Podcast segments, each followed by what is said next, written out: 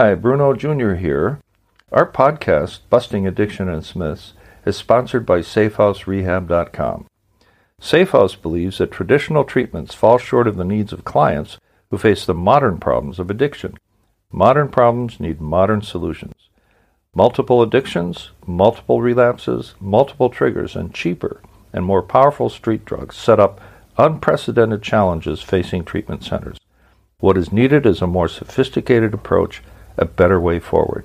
There are three reasons to choose our progressive modern treatment program. One, a more sophisticated intake process. Two, technology proven to enhance recovery.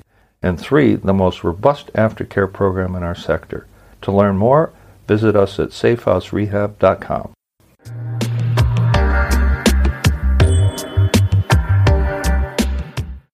Is travelling abroad for treatment a major issue?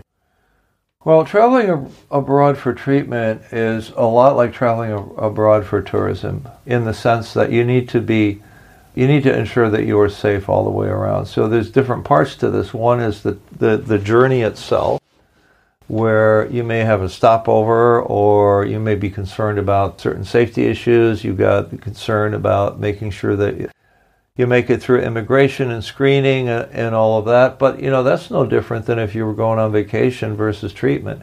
I think what comes into play is traveling abroad for treatment and where you're going as far as the treatment center is concerned. Then you got to make sure that you're in a safe place. That just as uh, mom wants to know that you know the the number one question often asked is, is my Johnny going to be safe? Right. So he may be abroad, and that may not be an issue getting there. But once he's there, I think the issue is: is he going to be safe? So making sure you understand what safety things are in place. You know, is the facility itself in a safe area? Is he in a sanctuary? Are there, you know, is there is there security? Another issue with safety is, you know, some people are really dangerous to themselves, and so this has nothing less to do with traveling abroad than it has to do with the state of mind the individual is seeking treatment.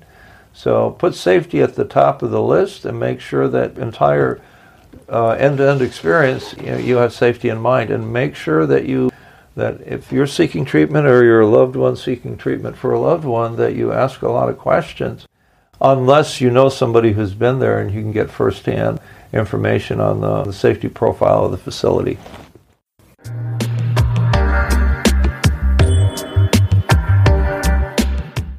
Our podcast is sponsored by SafeHouseRehab.com, a modern approach to recovery. To learn more, visit us at SafeHouseRehab.com.